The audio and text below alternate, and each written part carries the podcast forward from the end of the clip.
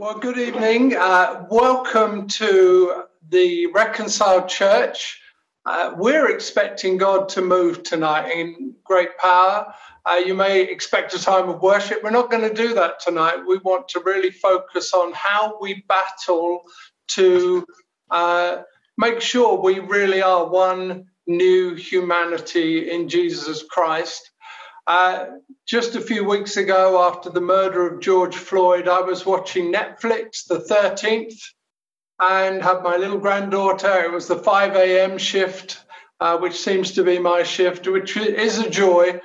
But at the end of watching this gripping uh, docudrama by Ava DuVernay, I just started weeping. And it's quite hard to weep and not wake your granddaughter up. So I was weeping silently and when you're weeping, you can't breathe. George Floyd couldn't breathe. People with COVID can't breathe. And we're looking for God to send His Spirit so that we can really breathe and be all that we're meant to be, and that every member of the church can be all that they want to be. Yeah, we're really excited about this evening.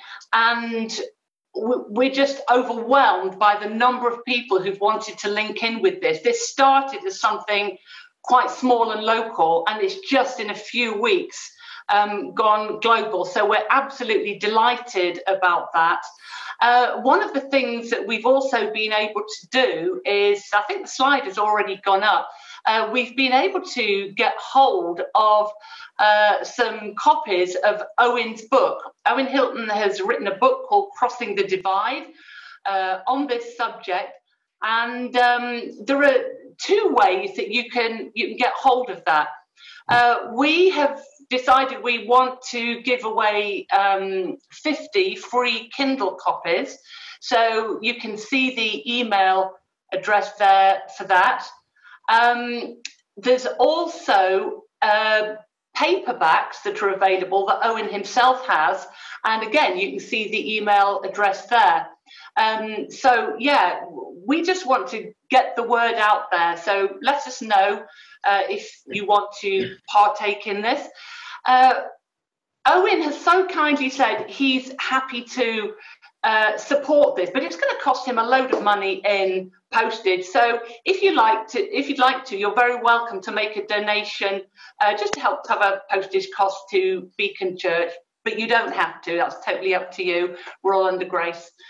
So the second thing is that this evening's being recorded, so I know there are many people who aren't able to connect in with us tonight, but would love to see this, or people in your church may want to see this. Mm-hmm. So if you want to get hold of the recording, then again, just use those same two email addresses um, that you've just seen up there, and you'll be able to access the link. Somebody will send that to you.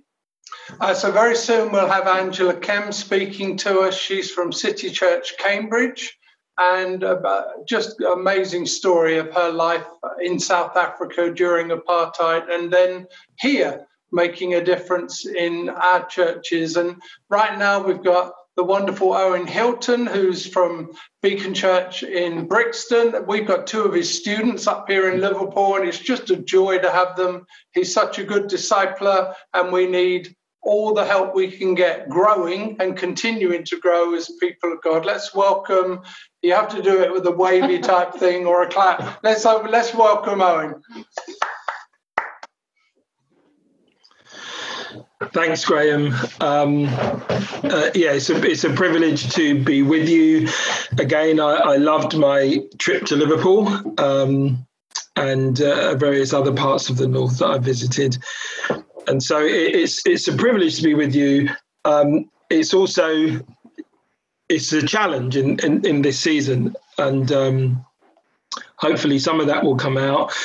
Um, just a, a, a, little bit about me. I, I, I grew up in a Newfrontiers church in, in Catford, southeast London. I was born in Catford.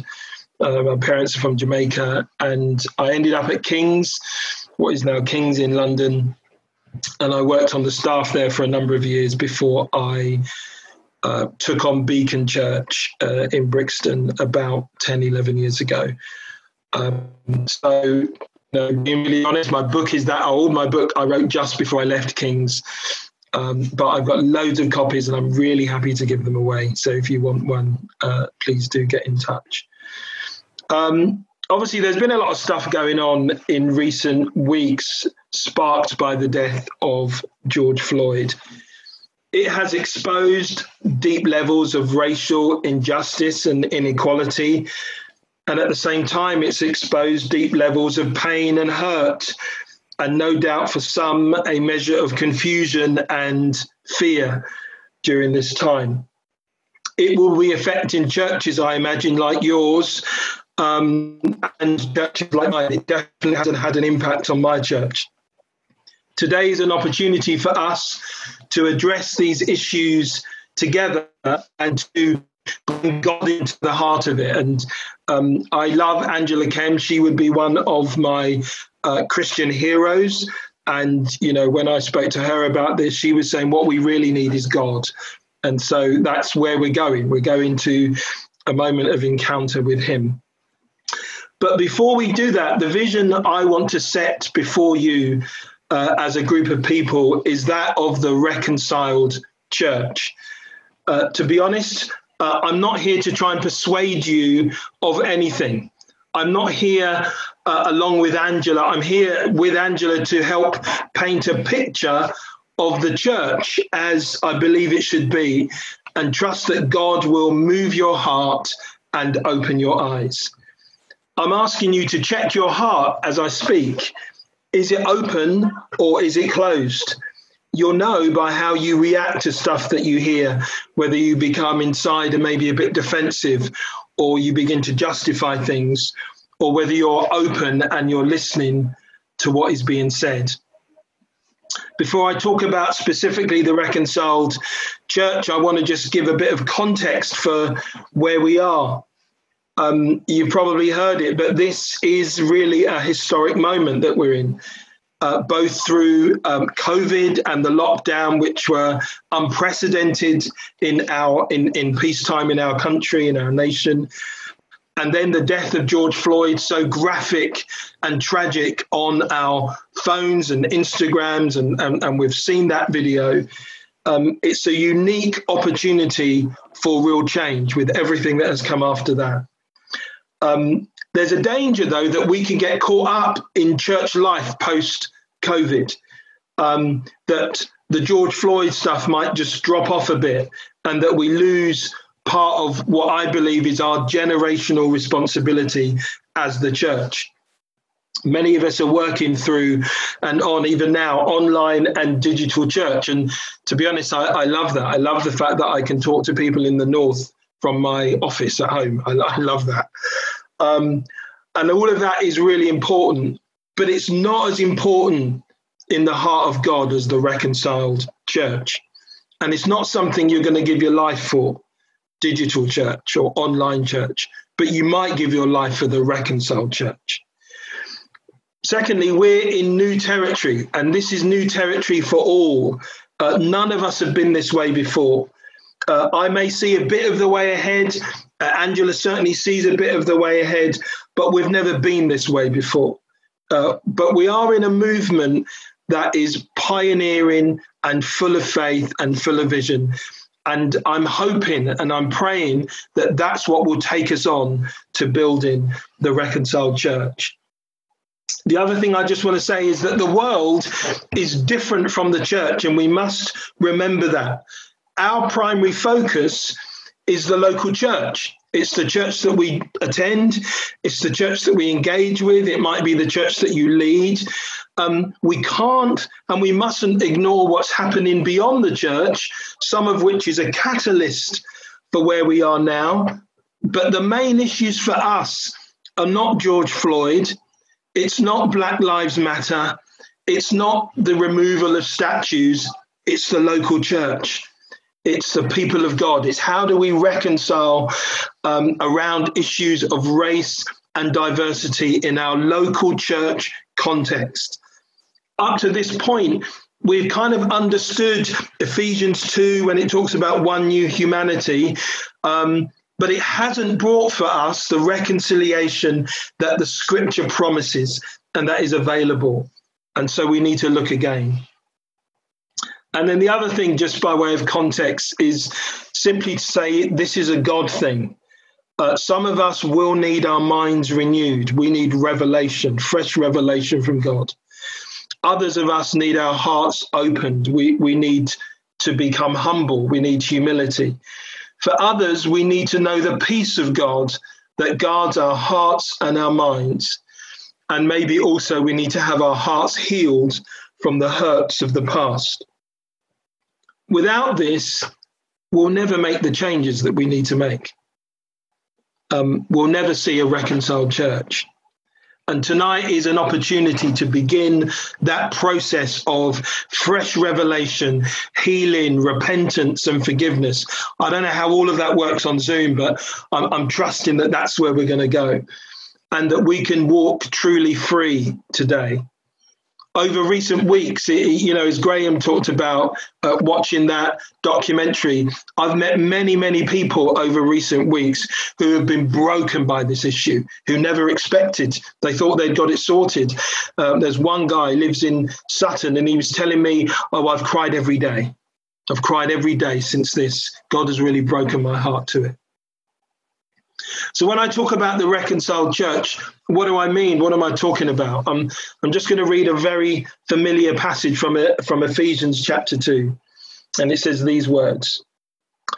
For he himself is our peace, who has made the two one and has destroyed the barrier, the dividing wall of hostility by abolishing in his flesh the law with its commands and regulations his purpose was to create in himself one new humanity out of the two, thus making peace, and in one body to reconcile both of them to God through the cross, by which he put to death their hostility. So when I talk about the reconciled church, I'm literally talking about the fact that Jesus took uh, people who were estranged from one another. In, in this particular case, he's talking about the Jews and the Gentiles. And in his own body, he reconciles them both to God through the cross, ending their hostility and bringing peace. And that is what we're looking for. We're looking for the end of hostility. We're looking for peaceful relationships. What does it look like the other side of the cross? Well, as I just said, it looks like peace. That might be a surprising thing when you think about um, racial tensions and you think about the way the world is now. We might wonder, how will there ever be peace? But actually, the cross brings peace for us. Uh, secondly, uh, the Bible talks about table fellowship. It talks about cultural barriers being removed and relationships beginning. Uh, one of the things that the cross ended was Jews not associating with Gentiles, not able to eat with them. Suddenly they were eating at the table together. And that was one of the signs of the end of hostility it talks about body ministry. In, in 1 Corinthians 12, it talks about we are the body of Christ. It talks about when one part of the body suffers, we all suffer. It talks about having equal concern for one another. Equal concern is not 50 50. Oh, I give 50% of my time here and 50% of my time there. It's giving the level of concern that is required by any given person or any given group of people. You know, if you have a newborn baby, you give more time there. If you have a sick patient, you give more time there. If you have a traumatized individual, you give more time there. Um, that's what equal concern means. It also means putting right the wrongs of inequality and injustice. And it's interesting. There's a there's just a famous story in the Bible about that. The story of Zacchaeus. When Zacchaeus meets Jesus, um, when he begins to understand who Jesus is and he responds to him, what's the first thing he does? Is he he gives recompense. He pays back. He does the right thing. He doesn't just make some kind of verbal um, connection to Jesus, but he actually does something about it. And so I think there is something about putting right wrongs. And then there's making a way for others. And uh, the story of Barnabas who is the he's the person who really discovers the apostle Paul. And when Paul comes to Jerusalem and he's getting a bit uh, they're, they're at him a little bit. It's Barnabas who steps in, pulls him out, and brings him to the apostles. When Paul is sent off to Tarsus, it's Barnabas who goes and gets him back, brings him to Antioch, uh, works with him, invests in him, and you see Paul goes flying off into ministry. So sometimes we need to make a way for other people. So the reconciled church, what does it look like? I'm just going to give three things that it's not, and then I'm going to give a number of things that it is. And I'm, just going to go through this, and, and, hopefully it's recorded if you want to listen back. Uh, the first thing about what it's not the reconciled church is not simply a church that has diversity in it. In many ways, we have achieved diversity in our churches by doing little more than planting them, being who we are, worshiping the way that we do, and people from different backgrounds have come along, which is wonderful. But that is not a sign of reconciliation. Many groups are diverse. Many professional sports teams are diverse. Diversity is not the aim. Diversity might be the beginning of the way in which the world is now, but it's not what reconciliation is. There is more to it than that. Reconciliation is not even when you have leaders of diversity in your community. It's great if you get that, but that in itself is not a sign that you have reconciled. And it's not even a sign if you um, reconciliation is not even a sign if you have understood the theology of one new humanity and many of us could could quote ephesians 2 and and talk about that theology but simply understanding that theology is not a sign of reconciliation. Sadly in my view that theology that tag of one new humanity has become a bit of a tagline for our churches rather than a reality of our experience. And it's the reality that we're looking for. And we would all agree with that, I think, because over the last few weeks, I don't know about in your church, in my church, there have been many explosions, many pastoral explosions as people, deep, deep, deep wounds have come to the surface. People who may have gone through all our pastoral ministries suddenly are exploding with pain and with hurt and with anger. And we're wondering what is going on. So we, there are clearly things that we haven't been able to deal with up to now. So, what is it then? What are we looking for when we talk about the reconciled church? I'm just going to make a number of statements. And I'm sure uh, you can pack it over, over the days, but a number of statements I want to make. A reconciled church is a local community of believers. It's when a local community of believers in India reach across the caste system to build a church and bring peace with their neighbors. It's when a local community of believers in Nigeria bridges the tribal divide and bring peace between them and their neighbors. It's when a local community of believers in a church in the UK or in the US reach out across the racial divide and bring peace in relationships with their neighbors who are different to them because of what Jesus has achieved on the cross. It's local. It's not simply um, the worldwide church is one new humanity. This has a local expression in local churches. Secondly, a reconciled church is one where we have faced our history and our present reality of oppression and injustice. No matter how ugly it looks, we've faced it and we've brought those things to the cross where Jesus deals with them and we can find peace and forgiveness. But we have to face them. We have to face that reality. We have to face that history. A reconciled church has a foundation of repentance and forgiveness and healing, and it builds on that through grace. And when we talk about grace here, it's not simply that, oh, you know, I've, I've, I've been forgiven and, and it's as though I've not sinned or anything like that. It is also about a fundamental acceptance of people. Fundamentally, I accept you. I don't judge you. I don't not accept you because you look different to me uh, I accept you. And also, a fact you build on kindness because kindness is a fruit of the Spirit and it goes way beyond any kind of cultural niceties. Kindness is something that the Holy Spirit does in us. Kindness is what the Good Samaritan did on the road. And so a reconciled church has that.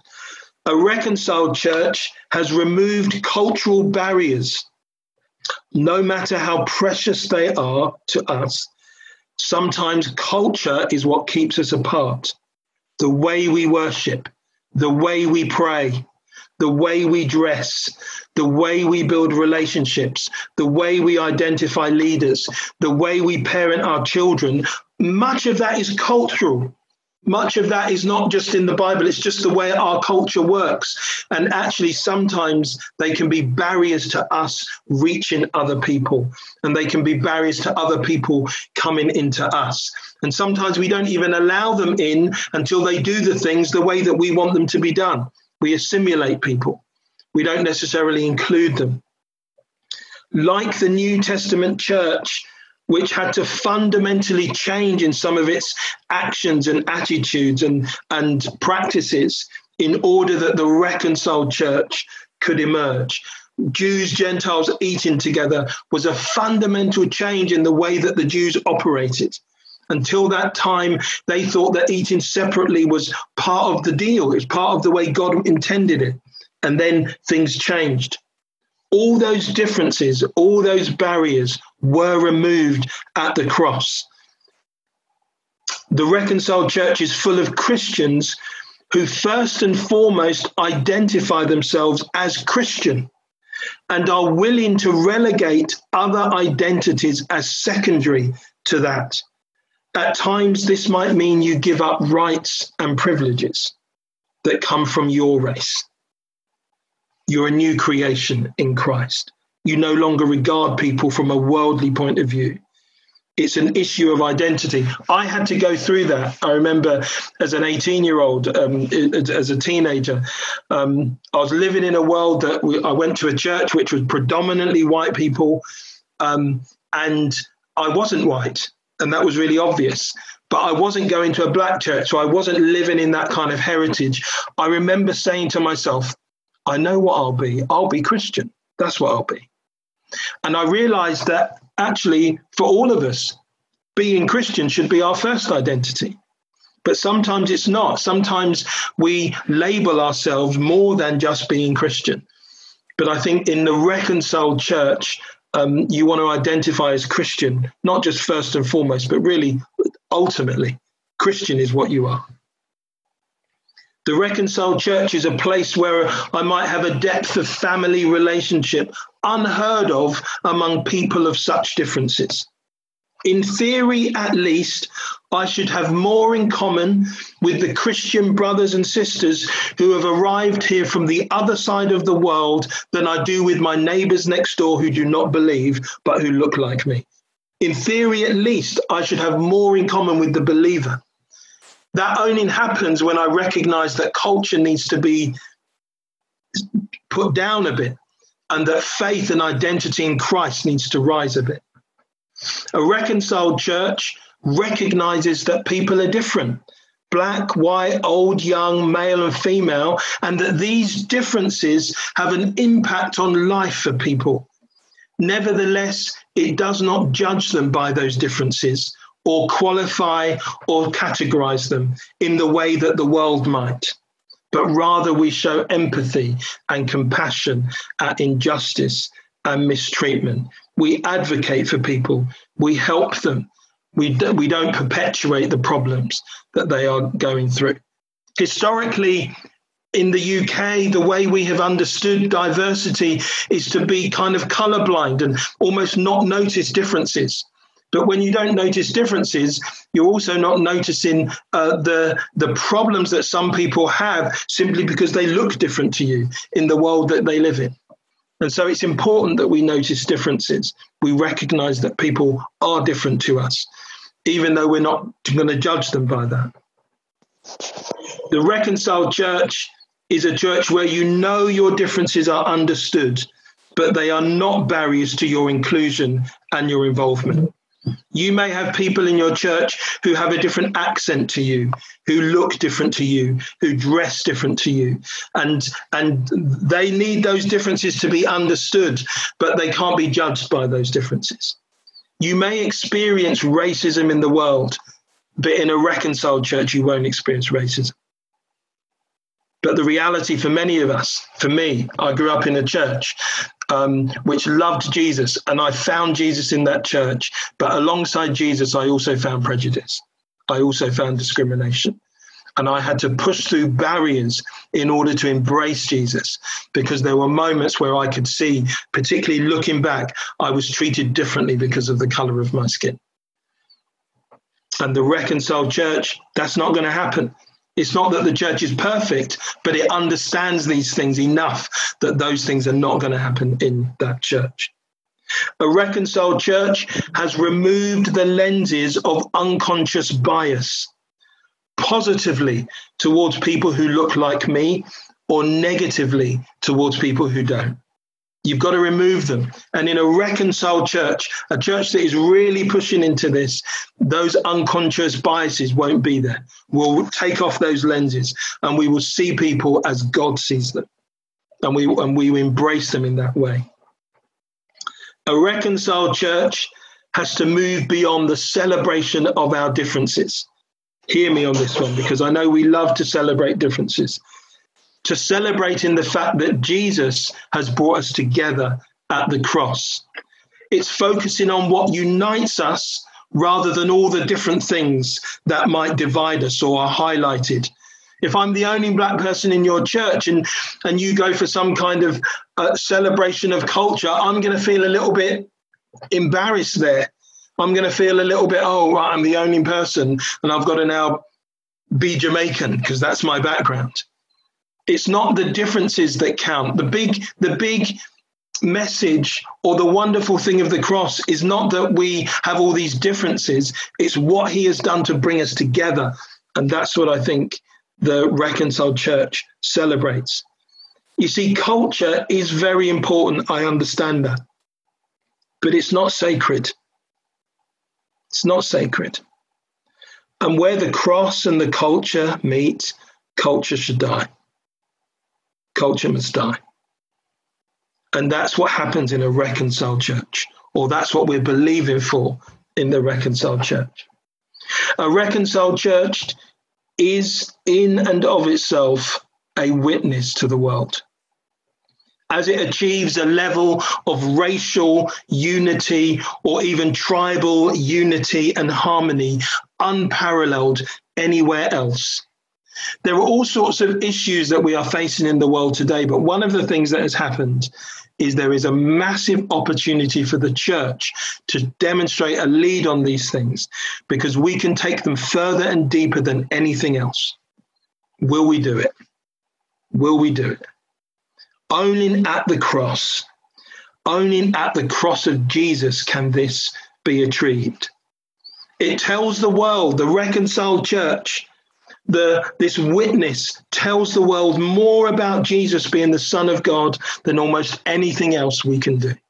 It talks about that in John 17 that they will know that I came from you. That's what Jesus prays because of the unity of the disciples. My sincere hope and prayer is that the church doesn't withdraw from or move on from this moment too soon. I'm not looking, I'm not talking about the world here. I'm not talking about social media where maybe all that kind of stuff has been relegated down your your feed. I'm not talking about society at large. I'm talking about the church. I'm talking about local church congregations. My prayer is that we'll be more courageous that we'll be more thorough, we'll be more humble in our response to see the name of Jesus lifted high and honored. Our aim is to see the church reconciled just as we have seen it restored. I mean, when I was a kid, was when the restoration of the church was happening, the new church movement was happening. People were leaving their old churches and they were trying to find a new expression of, of church life. For some of you, even on this call, that might just seem really normal. But but growing up, I remember churches were splitting. My very old church, it split. A whole group of them left to come to another church because they wanted to experience New Testament church life. The church has been restored it, that doesn't mean it's perfect but it does mean that it functions very differently to what it what the average church functioned like 50 60 years ago.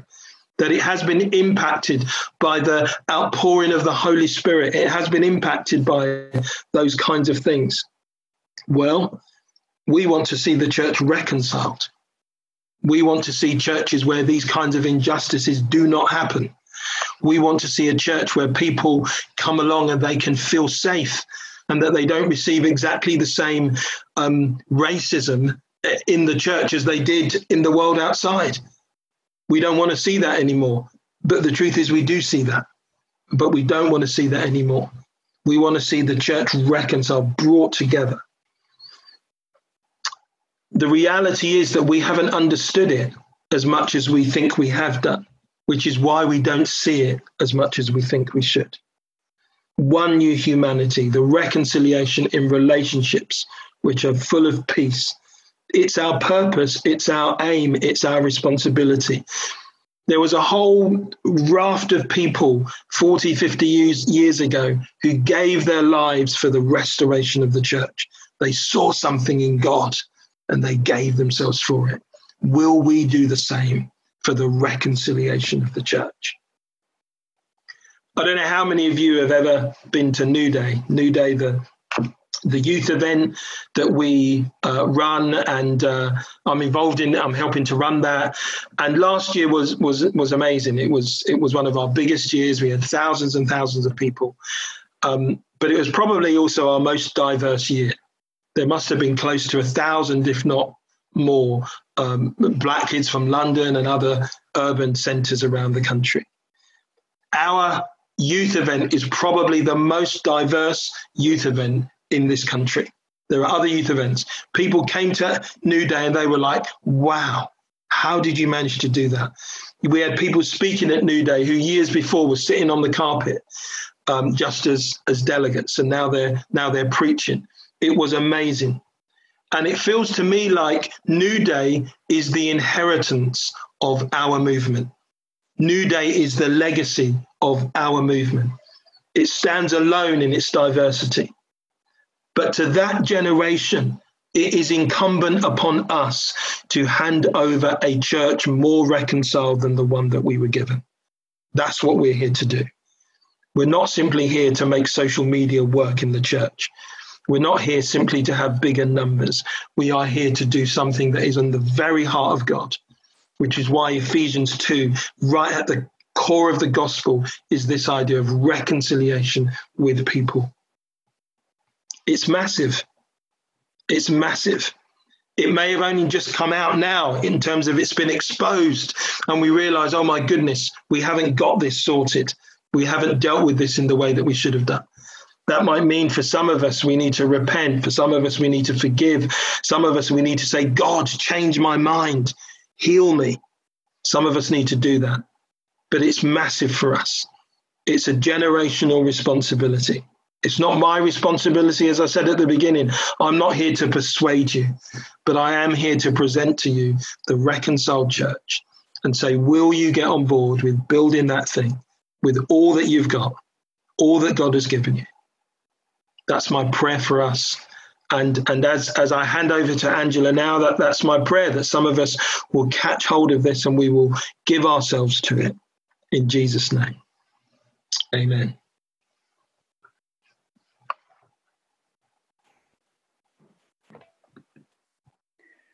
Well, hi everyone.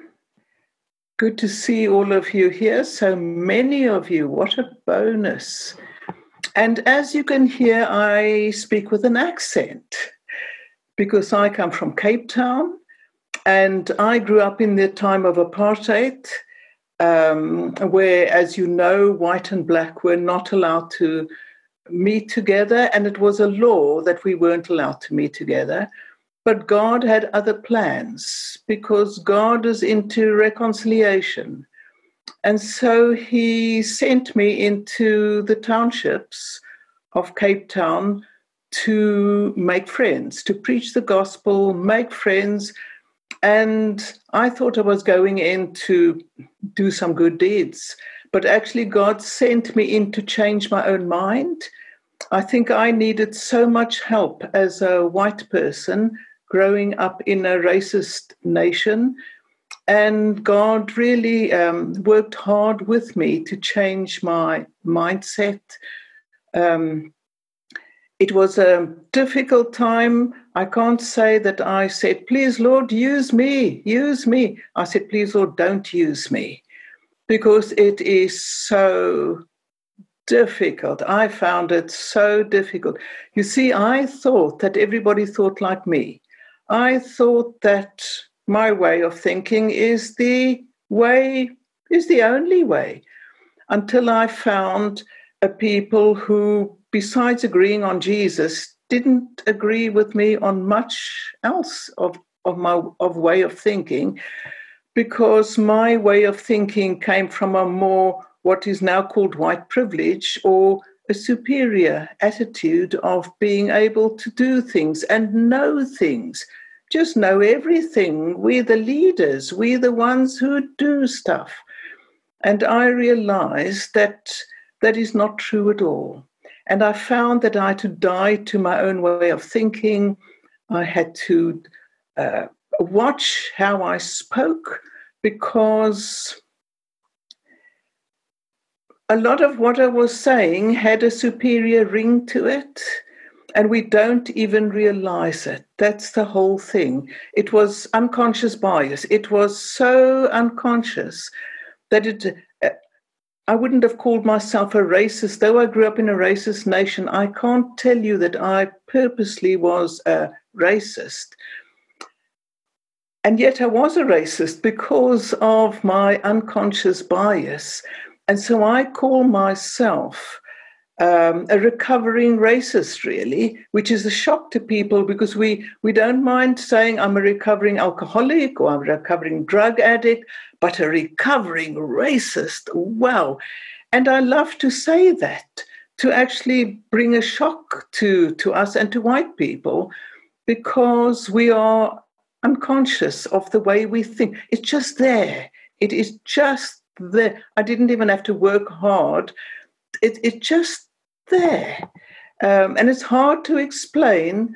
And that's why we need God so much. So I had to sit with, with my black friends and ask them to help me, to help me get to unlearn all the stuff that had been just put into me from birth, by the way I grew up, from history, from schooling, from just the way the world is, really.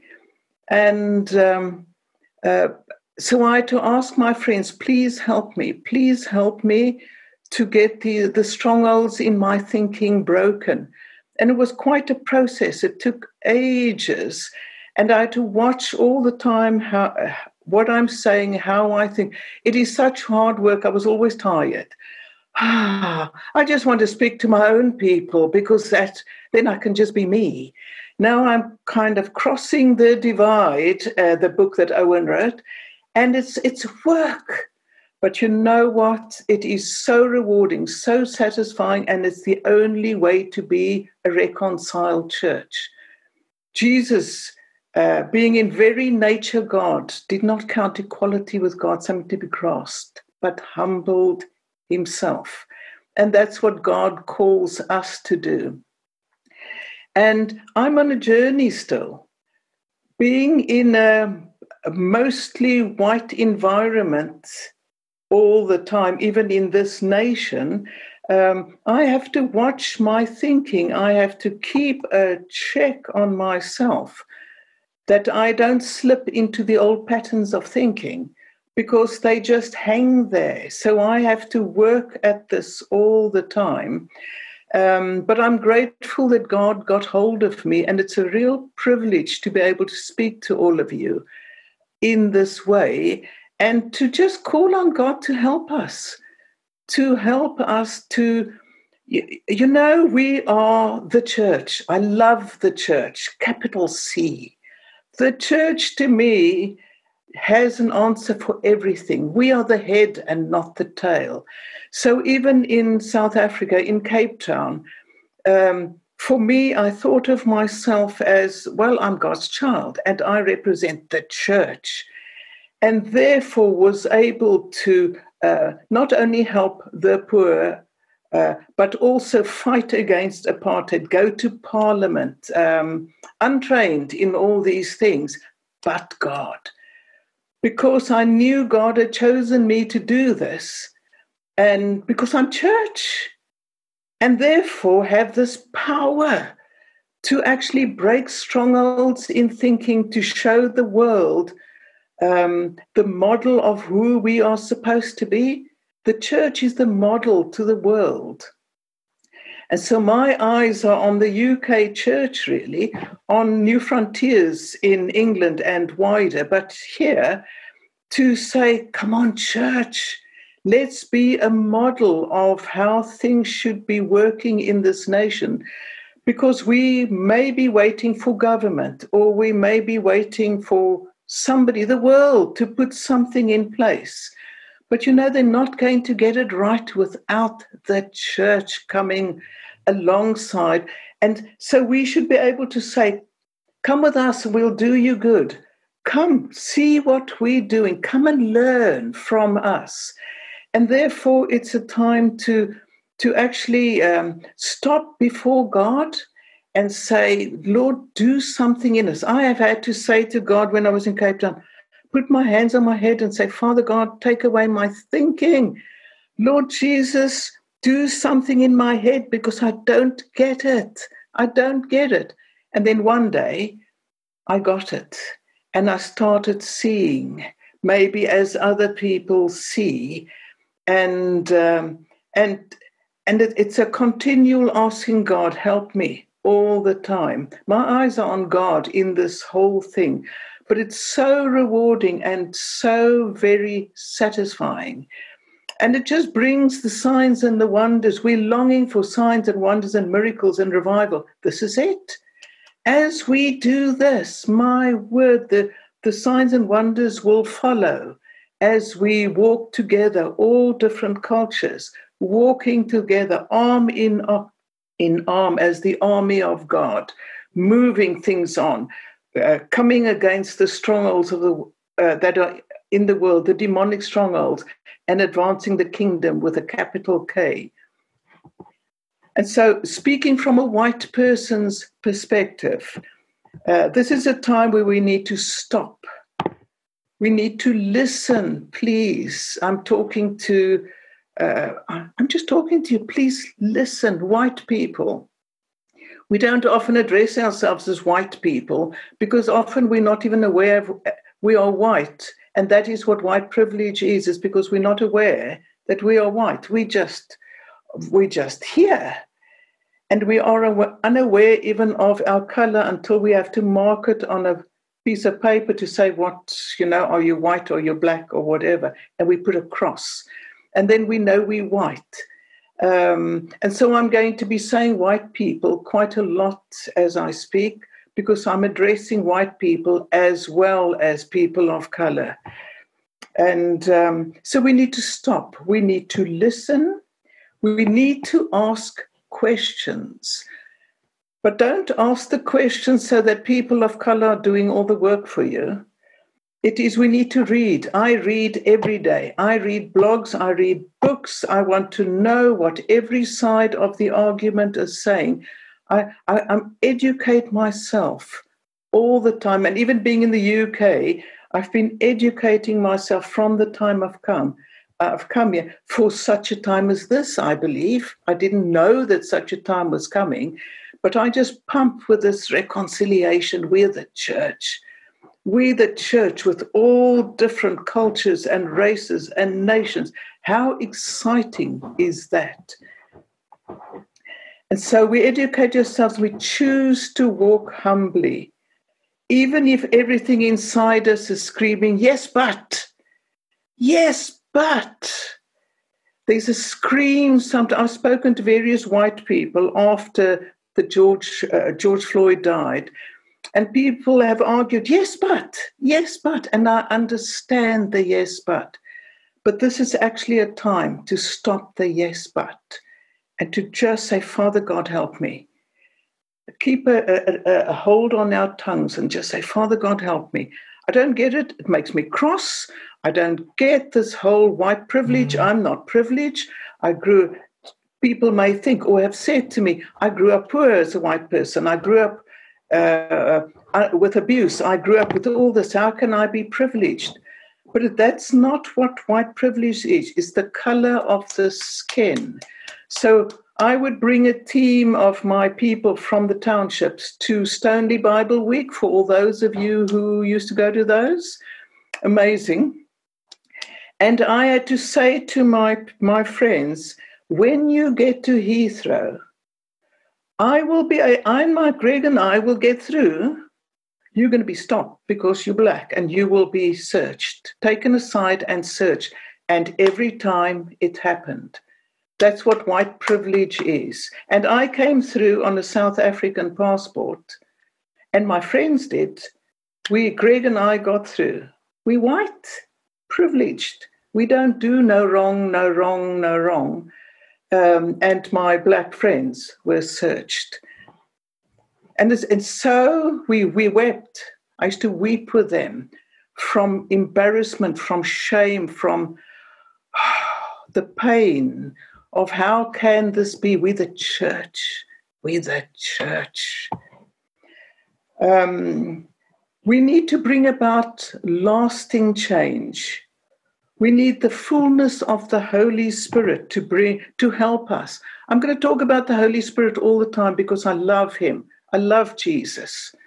Um, I want to see revival. I want to see people born again. I want to see, whoa, the gospel preached with power. I want white and black and all colors to be on the streets together, preaching, knocking on doors, saying, Look at us.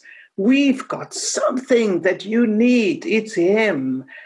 And that's my passion to sit and, and it's not that I'm dreaming these things up. I have a history. And I have a history where I've done this and seen it work in a very racist nation and seen uh, people being saved. We've led hundreds of people to the Lord, and I myself have led hundreds of people to the Lord and moved people from shacks, corrugated iron shacks, into brick housing for the first time in our area of the Western Cape. I have seen God do the most amazing miracles. I have seen the blind see and the lame walk and the deaf hear. And when you get involved like this, stuff happens. We long to be in the building on a Sunday, then stuff is going to happen. And I love Sundays but let me tell you, when we are in the world and we are talking about Jesus and we are together, all different colors, stuff happens. We are the church and we have this inheritance that the world is longing for, but they don't even know because they haven't seen us do these things. And I'm hoping that as lockdown lifts, this will be our inheritance from a horrible lockdown that we become this powerful, potent church, being out there in the world and saying, We can help. We can help. We have this inheritance from God to give away of signs and wonders and miracles because it comes from Him. We need to come before God and admit that we are unable to do anything. And that's the whole thing. Often, you know, when I first went into the townships, uh, once the black people became friends with me and sussed out that I was all right, um, then I started hearing uh, what people thought, and they said, uh, "You white people, we call you the fix-its because you want to fix everything. You you don't talk through much. You just have a plan. We we just make a plan and we fix it." And you see, with this that is going on, if we were able to fix it, we wouldn't be online on Zoom now, and we all zoomed out. So we wouldn't give up whole evening to be on Zoom if we had fixed it. but this is something, as Owen said, we haven't been this way before. We can't fix it. We need to come to God and say, Father God, Father God, help. But we need to be willing to come and ask for help.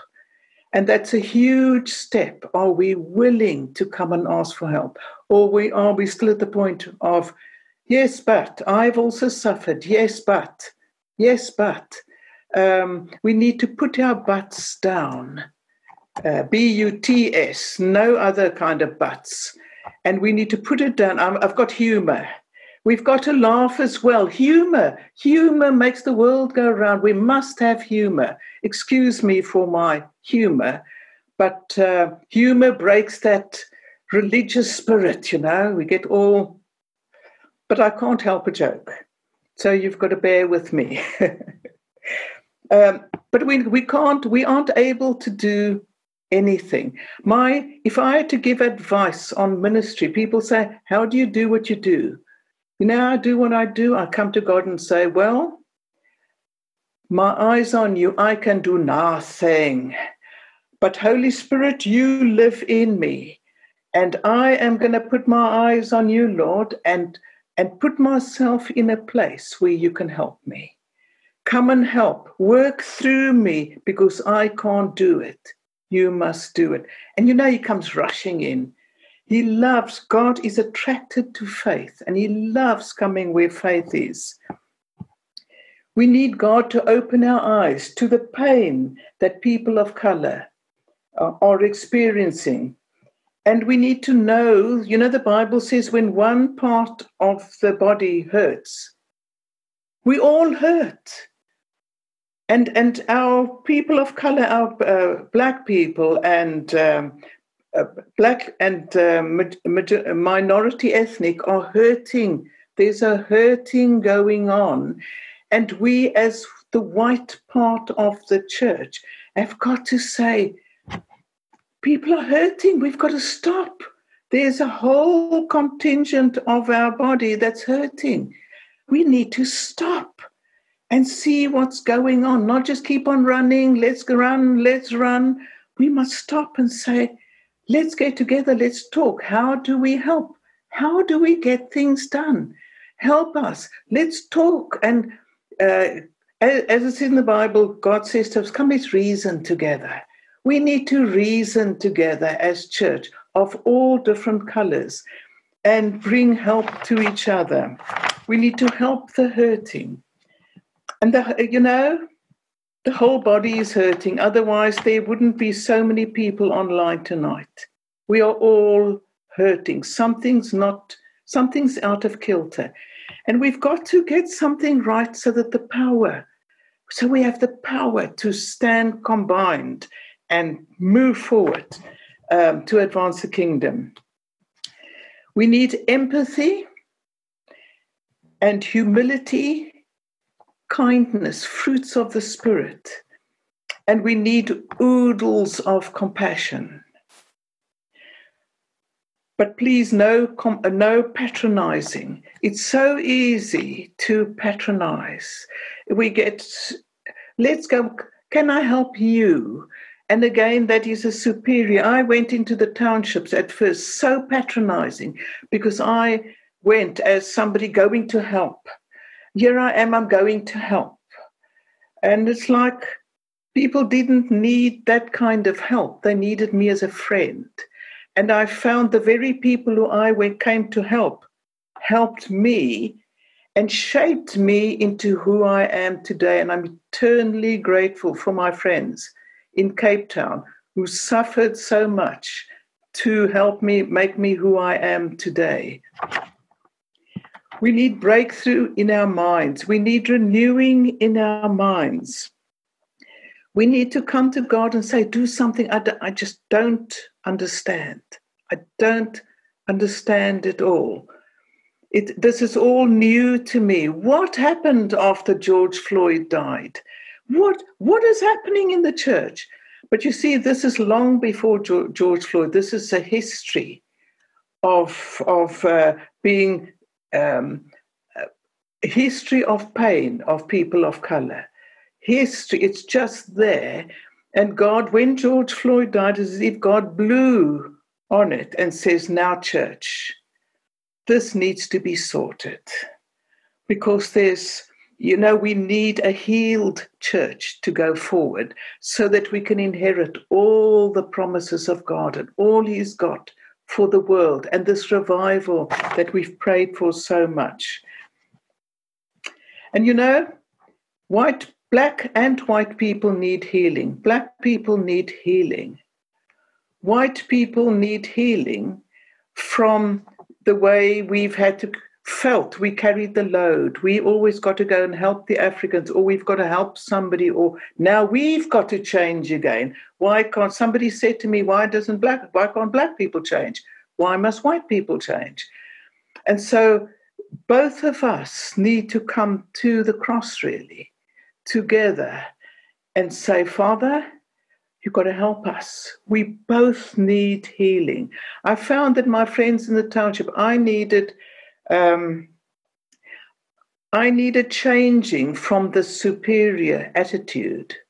But my friends in the township needed healing from always being treated as inferior and, and, and needed to to just get hold of something in the in themselves of no hold on we as much the head and not the tail as what white folks are and it's a real breakthrough we stood together in this breakthrough father god heal all of us bring such a spirit of healing for each one of us because we all need something to go on in our heads of healing we need revival in our own individual lives and, and in the church corporate. Aren't you longing for revival? You can wave your hands if you're longing for revival. Oh, we're longing for revival. And you know, this to me is the first, it's like the touches of revival. If we can get this, oh my word, how the Holy Spirit will flow through us, how we'll worship together We'll make the world look as we come to God and lament. Father God, we lim- it's a it's a it's a weeping of lament, Father God. We are all in pain, Lord. Bring healing to us. Bring healing to the church in this nation and then the nations. Make us a model. Like the church in, in we became a, they said, we became a model. You became a model I want to ask, Father, that this church in the UK becomes a model, a model for something new in this nation, Lord. We need to come to be filled with the Holy Spirit, and that's what we're going to do tonight. I can't do anything without ministry, without being filled with the Spirit. And um, we need Jesus. We need to come to the cross of Jesus and say, Father, you know,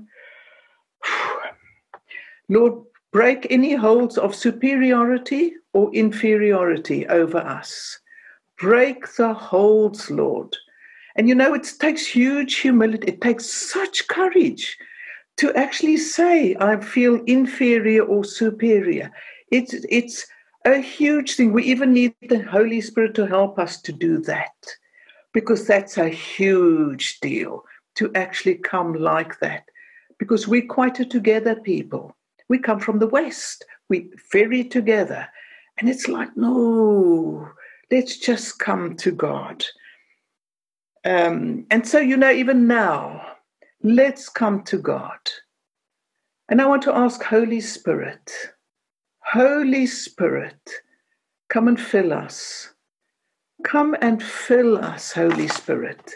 Every single one of us. There's 127 squares on Zoom tonight. And some have got two people on, and some have got three, and so on. Holy Spirit, will you come and sweep through each one of us? Fill us, bubble up inside us. Lord, heal us from lockdown. Heal us from COVID, Lord, from, from the lockdown feeling, from the from feeling left out, from separation, from over zooming, from not being able to sing as a corporate body and worship you. We have suffered through this COVID by being separated. So, Father, come and bring healing to us from those who've had, who have COVID, who've had COVID and are suffering still from the side effects. But Lord, will you come and do something so special in us tonight from lockdown in the name of Jesus?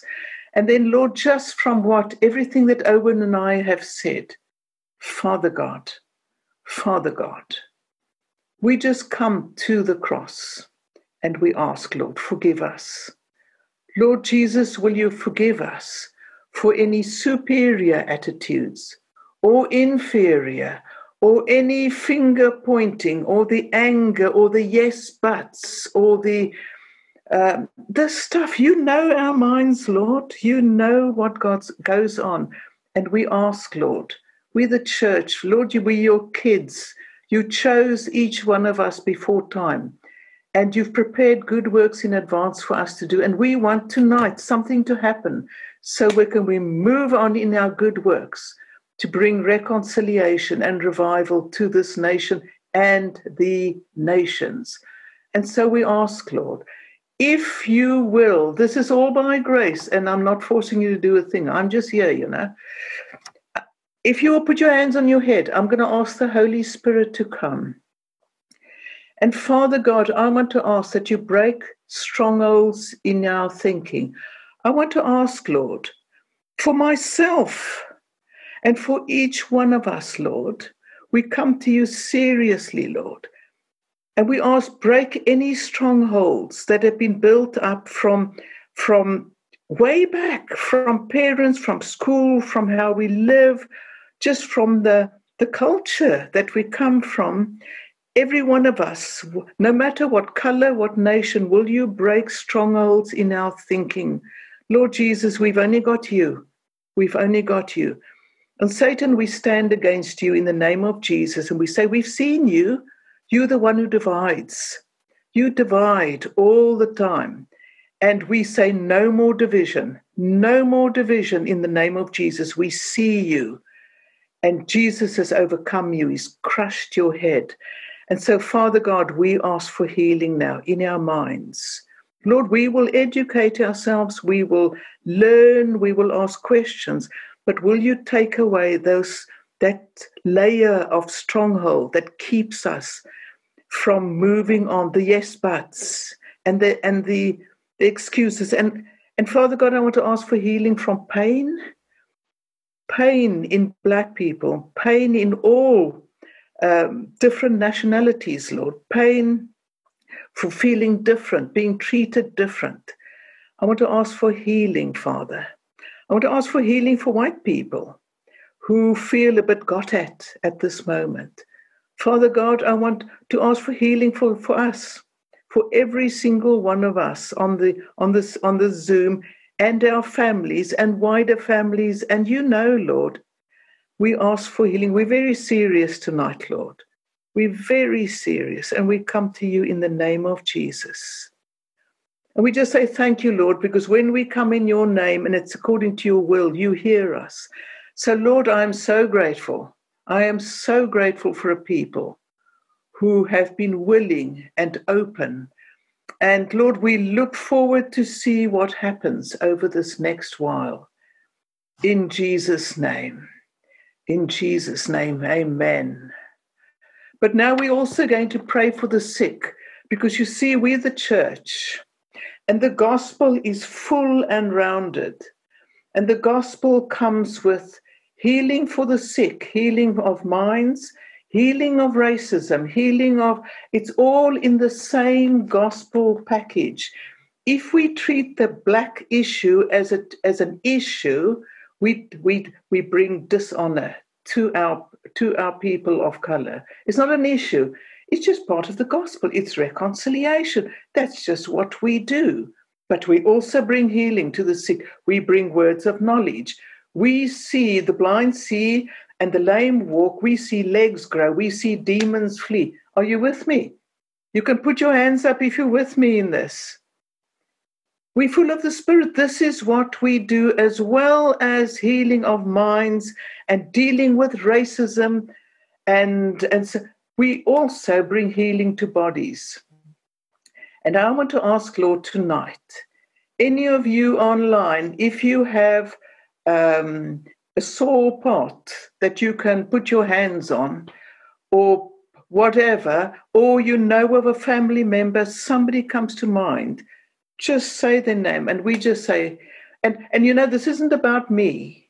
I work as team. We're the church. I need all of you. I've got a bit of gifting, and we put all our bits of gifting together, and oh my word, are we powerful. I keep on saying we the church because that's it. And to have so many people online, the power that is available, and it's not about Zoom and we're not in the room together. He's everywhere. He, we used to sing a song at Stoneleigh, say the word, and we will be healed. Do you remember? Those of you who remember that, say the word. And so, Lord, we say the word and we ask for bodies to be healed tonight, Lord. We ask for bodies. While we are talking about racism, will you heal bodies, Lord? Will you heal? Um, let me see the words I've got here.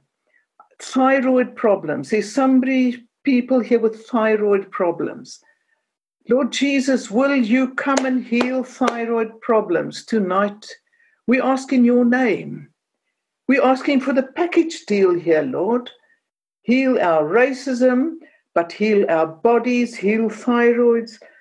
And there's people suffering from brain fog. You know, these things pop into one's mind, and so I just say it brain fog.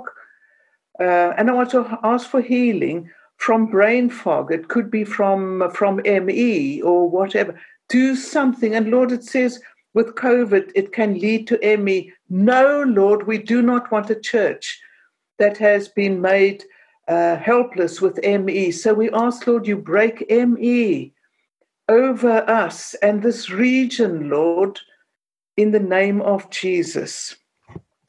And then uh, uh, Graham Webb had psoriasis. Anybody with psoriasis? Um, one can hardly say it, never mind spell it. If you saw how I spelt it here, you'd laugh. Um, but you know, it's not a it's not a laughing uh, matter because psoriasis is a terrible thing that happens, and we ask for healing of all skin diseases, Lord, in the name of Jesus.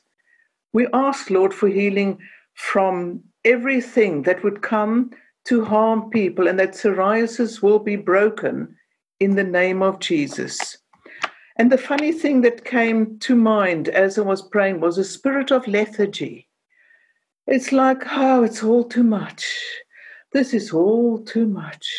We just can't really go on. Father God, a break lethargy over us. We're the church.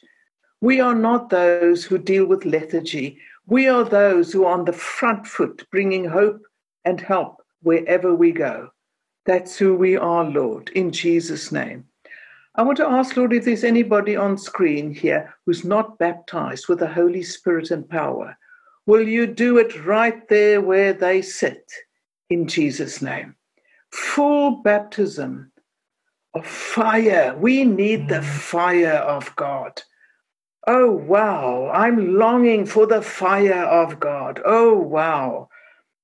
And then, Lord, will you give us a breakthrough in evangelism, a breakthrough let us be able to see people get saved. Let us be able to go as teams of, of black and white and go and bring healing in, in wherever healing is needed. Lord, let us be able to go to homes now that we can go in small groups into home. Lord, let us go and knock on doors and say, We're the church. We've come to see, is there anybody sick in your home? We can social distance stand away from the door, we have power to speak in. And so, um, if you get anything from tonight, we're the church. We bring healing. We bring hope. We break racism. We work hard towards renewing our minds so that we spot racism in ourselves and uh, and we educate ourselves. And we lord jesus we just love you. We love you. We thank you for dying for us. Thank you. Thank you so much that we are on level ground with you. In jesus name. So graham i'm going to la- hand over to you oh owen have you got something to add to? Yeah um, I mean, uh, I think the thing I, I just felt was, um, as you were, particularly as you were just coming to, I felt there was something about the just the openness of the North, the openness of of the North to this. Um, not necessarily where you'd historically think that, that would be the first place that would go, look, we're open, we, we want to know. Um, but, but you have, I think that God is going to open a door that's going to surprise you uh, in terms of um, almost this, this, holistic thing of the church coming. and in the Norway churches have been small and it's been a battle and it's been a struggle, uh, but but God's going to break open some new places for you in this area. And I think if you embrace, as you embrace the reconciled church, it will open other doors that you never quite thought about, that you never considered. Uh, there's a passage in Acts, Acts 6, where they have that, that racial disunity because one group of widows were being looked after in a way in a way that the others weren't. And the apostles deal with the problem. And it says at the end of that particular story, a large number of priests were added to the faith. And what it's really saying is when the establishment saw what the church was able to do in terms of bringing reconciliation between people and unity, they were like, oh, God must be in that. God must be in that.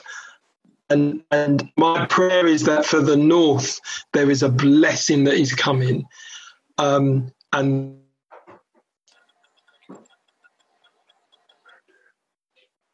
There is there is power that is coming, and where you have struggled, you won't struggle a freedom and an ease in what you're doing.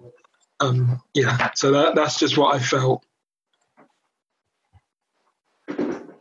Brilliant, absolutely brilliant, Graham.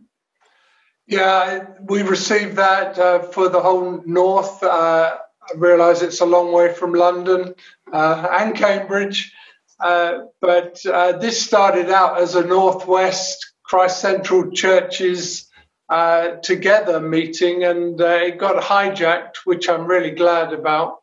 Uh, but I believe God is doing something, and I think it is for us to move in a way we've not moved before, to build on the restoration of the church and and really become uh, amazing in, in, in the way we can reach all kinds of communities. So uh, thought it was brilliant. Both uh, you, Angela, and Owen, you've served us amazingly, amazingly. Uh, I'd love it if anyone uh, has, has, felt God touch them right now. If you put it on the chat or uh, wave, it would be great to hear a testimony or two right now because God is moving. This is God's event tonight.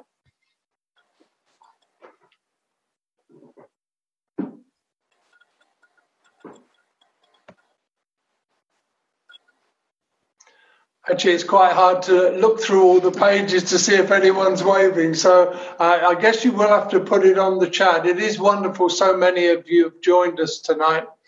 Uh, we're so thankful.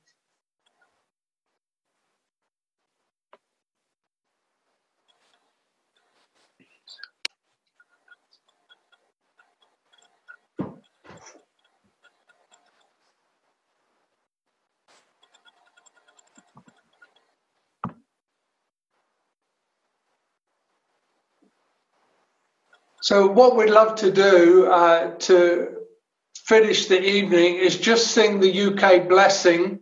Uh, we'll zoom onto YouTube, thanks to Dave.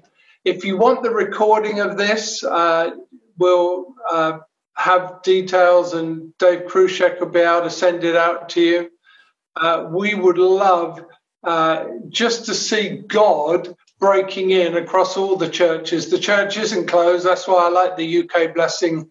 Uh, the churches are united on the UK blessing. I like that too. So, Angela, could you pray for us and then we'll sing together uh, the UK blessing?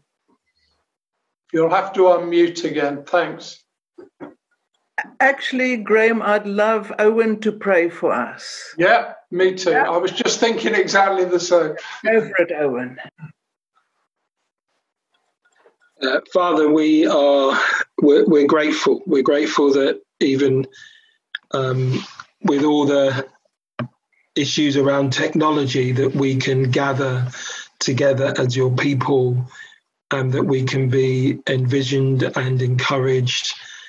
Um, and Lord, I, my prayer is that you will put into the hearts of people who have listened today a seed I pray for a seed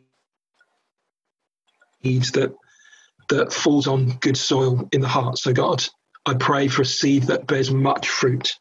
I pray that in years to come, people will speak of the church reconciled.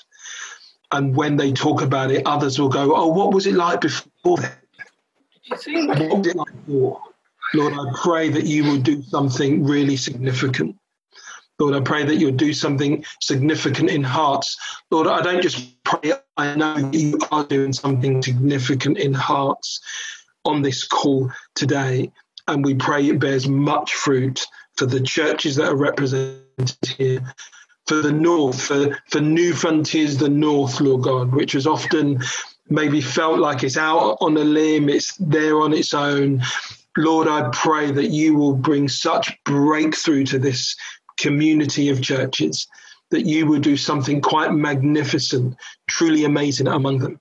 Lord God, I, I, pray for that. Lord, I pray for every person who has had their mind renewed today and their hearts healed today. Uh, Lord, I pray blessing upon them blessing upon their families.